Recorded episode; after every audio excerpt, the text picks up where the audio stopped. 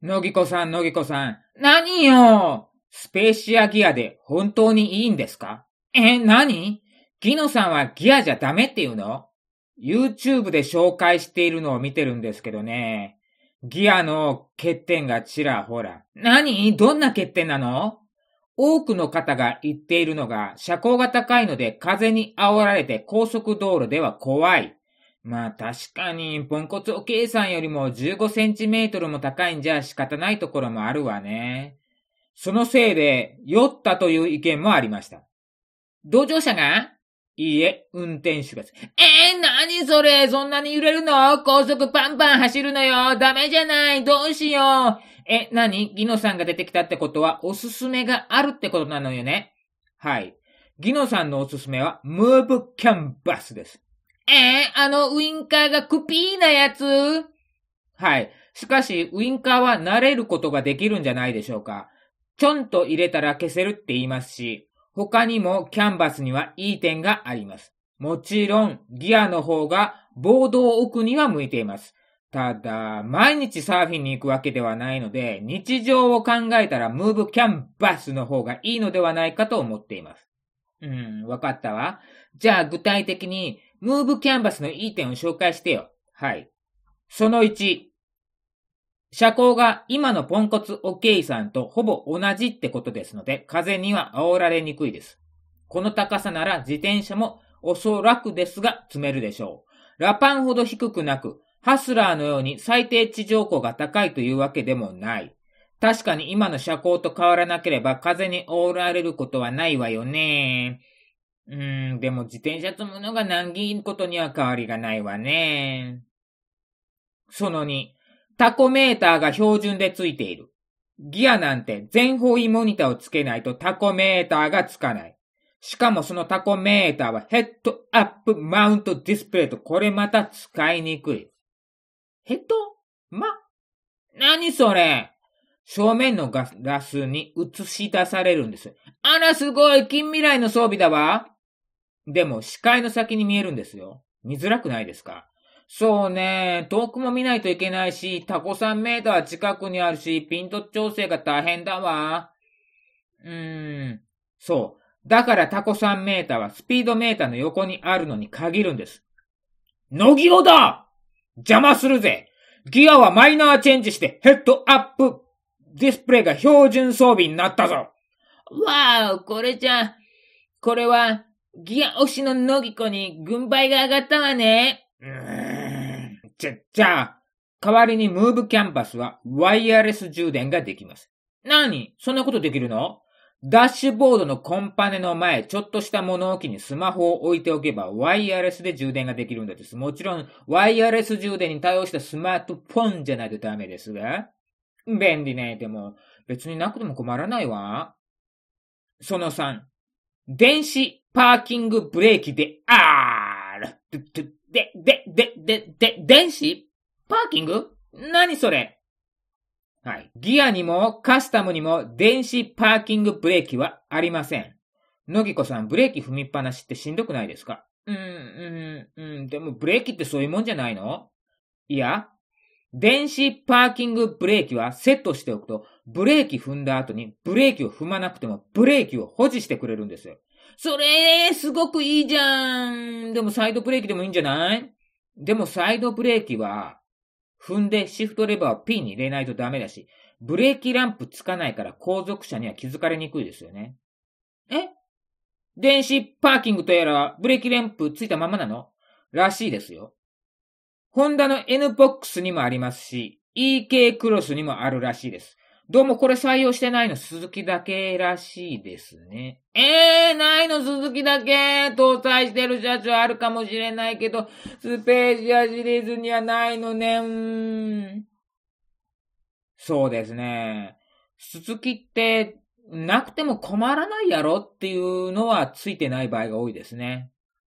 その分、なんか力入れるとこそこじゃないだろっていうコンセプトがあるのかもしれません。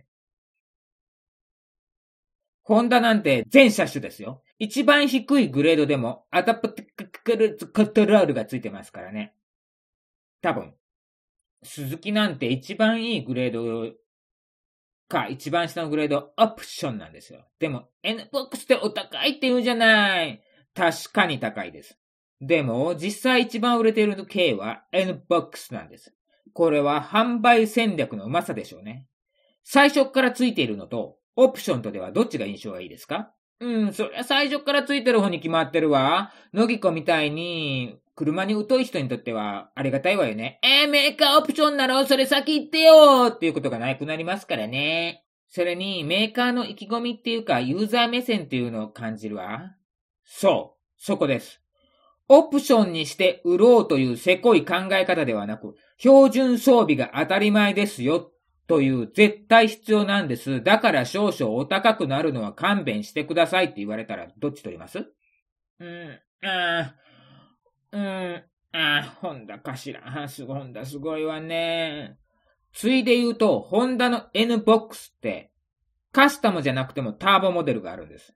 だから、いかついデザインとやんわりデザイン、どちらでもターボを選べることができるんです。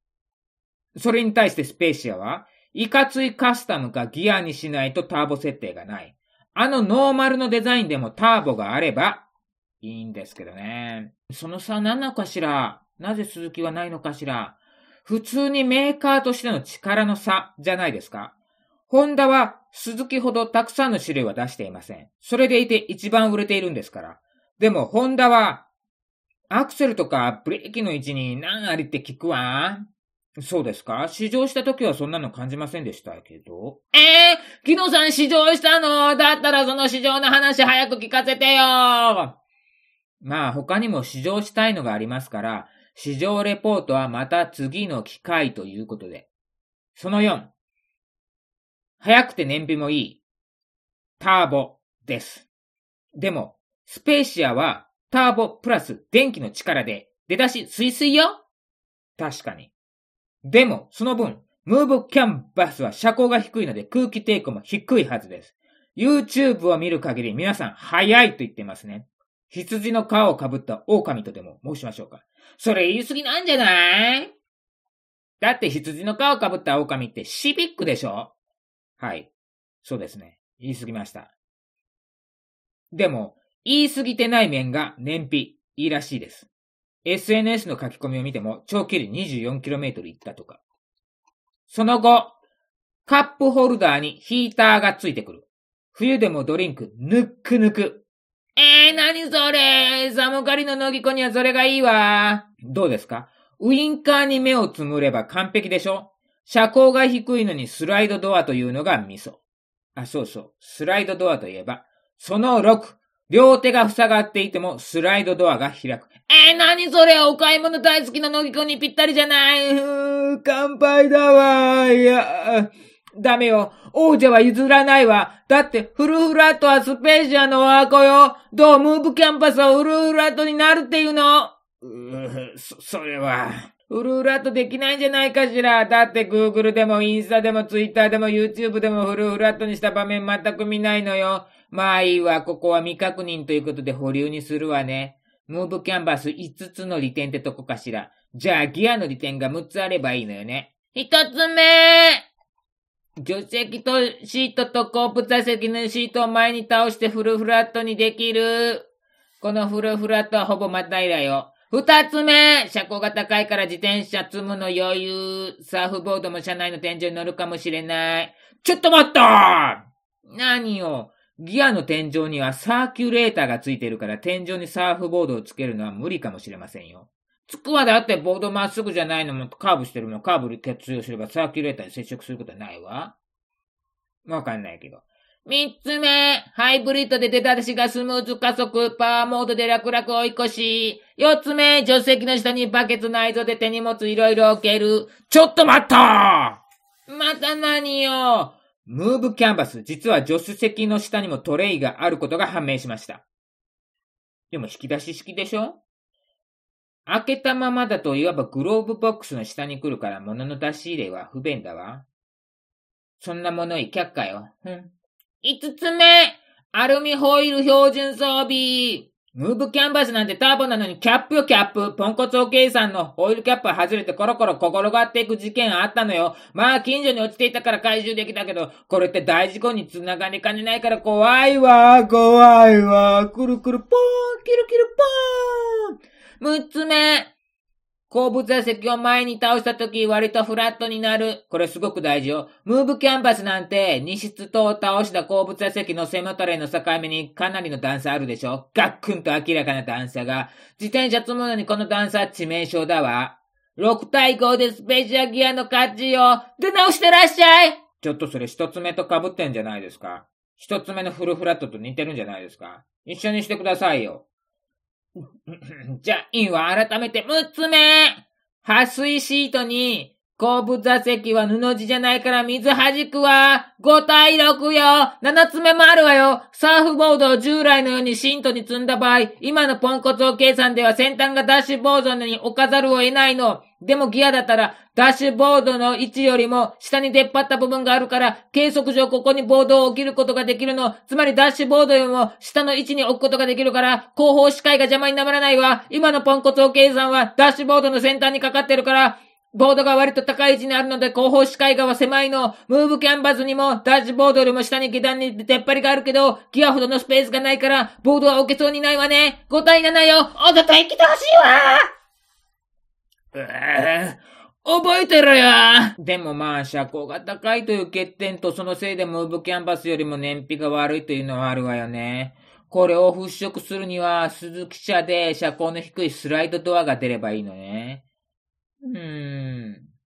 あるじゃん、ワゴンあるスマイルでもスマイルターボないじゃん。鈴木さん、ターボ出して今すぐ出してこの辺が鈴木さん力不足って感じするのよね。ムーブキャンバスという可愛さ路線にターボを出すことで男性層も狙ってるのよ。鈴木にしてみればターボ欲しければカスタムギガとギアがあるだろうって言いたいんだよね。待て待てノギオだ野木尾のおすすめも言わしてくれ。ええー、今度は野木尾さんまでも出てくるの？これではまとまらないじゃない。いいな選択肢は無限大だそんなわけないでしょうすまぬ大きく出すぎた。しかしだ、かかしだ。いっそスライドドアを諦めてみれた、どうだ？したらばおのずと車重は軽くなり、燃費も良くなる。ターボでなくても走りが良くなる。ターボならなおさら良くなる。だから、フルフラットを最優先に考えるのだ。ワゴン R かハスラーだ。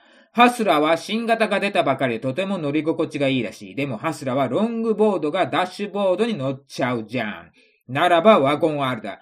えー、今のワゴン R 目の形がダサすぎてあまり走ってるの見ないわ。あれ失敗よね。どう考えてもデザイン失敗してるのよね。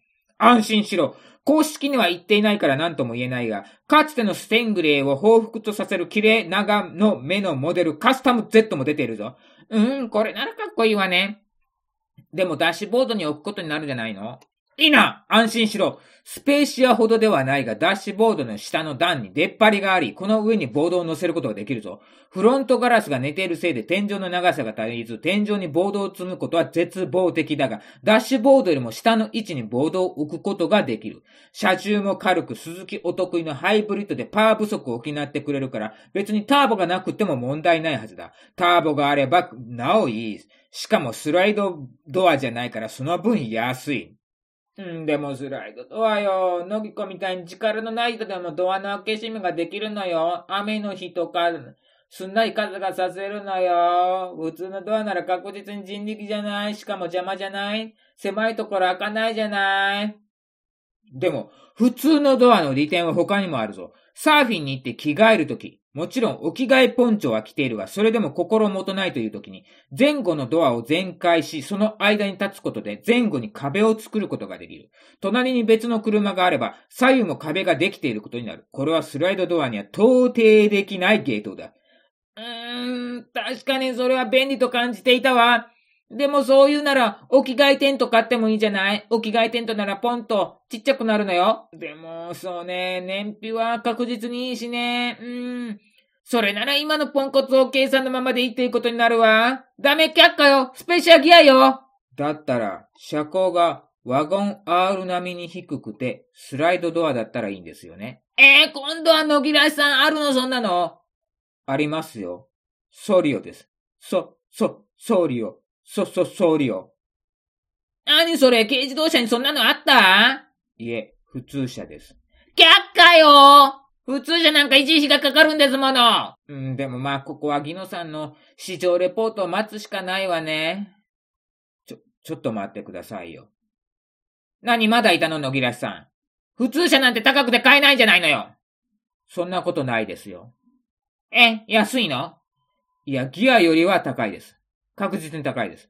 高いですけど安いです。何？ちゃんと説明してよ。はい。じゃあ、野木子さんはギアのいいところを7つ言いましたよね。それをソリオで8個言います。えー、8個もあるの？うっそーんじゃあまあ言ってみて。はい。ギアターボが220万円に対して、ソリオは250万円です。ひょえー !250 万円もするの？はい。でも、たった30万円の差しかありません。その差で、以下、6個もギアよりもいい点があるのです。その2、広い。ギアよりも室内長が広いです。ギアはダッシュボードの下の段を付け根までいっぱい使って230センチメートルです。ソリオはダッシュボードは愚か、グローブボックスの手前で240センチメートル、カタログ上の室内長では35センチメートルも長いです。グローブボックスの手前で240センチメートルということは、サーフボードが余裕で置けるのです。キリキリ置けるのではありません。グローブボックスの手前なので低い位置で置けます。うーん、これは勝てないわね。その3、運転席と助手席の間に隙間がある。これはギアにはありません。な、ないわよ。でも、それが何だって言うの？はい。この隙間にサーフボードを置けるんです。ということは、二人でサーフィンに行った場合、二人目は助手席に乗れます。そうすることで、それぞれの荷物をそれぞれの席の後ろに置くことができるんです。しかも、その間にはサーフボード。サーフボードを国境としまして、荷物が混じることなく置けます。きょえー、これには勝てないわその4、荷室の下に巨大なサブトランクがある。これはギアにはありません。ないわよ。でもその代わりギアは床面が低いのよ。自転車積みやすいのよ。こんなことで利点に入れてほしくないわ。そうですね。でも、自転車積めないわけではないので、利点に入れてもいいですよね。かつてスペアタイヤが入っていた広さですから、相当広いです。その後、余裕の走り。排気量はギアの2倍。パワーもトルクもはるか上を行っています。高速もスーイスイです。その6、5人乗れる。それ必要？利点なの？一体いつ5人乗る機会があるというの？まあ、そんな機会なんて滅多にありませんが、法律上乗れるのと乗れないのでは、いざという時大きく違うと思います。その7、幅があるので、ギアよりは安定している。しかも、高さもギアよりも低いですから、どっしりとしている。その8、安全性。ギアは軽自動車です。ボディサイズもキッツキツです。どっちが安全性が高いかは火を見るより明らかというやつでしょう。待って待って待って待ってマイナス2にしてくれる？何です高速料金1.25割増し。自動車税プラス2万円よ保険だって、車検だって高くなると思うの。年間資産で4万円ぐらい余計にかかるんじゃないかしら。うん、まあ確かに。それに決定的な違いは室内長だけでしょ特に運転席と助手席の間にサーフボードが置けるということだけでしょ？一体この先何回サーフィンに行けるっていうの？体力的にあと2年として1ヶ月に2回行ったとして5月が11月までのシーズンが7ヶ月の2倍のさらに2倍で28回をたった28回のために普通車にしろっていうの？この先10年は乗るのよ。年4万円の差が出るなら10年で40万円よ。元々の差額が30万円あるのよ。合計で70万円よ。70万円あったらアドビ CC が17年買えるわ。10年としても残り Mac 買えるのよ。通勤に使うわけでもないのよ。レジャーよ。レジャーのためだけで70万円も余計に払うっていうのもっと冷静になってのギラスさんやっぱ走りはね、ギノさん、試乗してきたんでしょ。ソリオの方が良かったんでしょ。え、あ、あ、うん、まあ、うん、まあ、え、うん。えギノさんなんだって言うの？続く次回はいよいよギノさんの市場レポート。今も試乗しまくってるギノさん。こうご期待。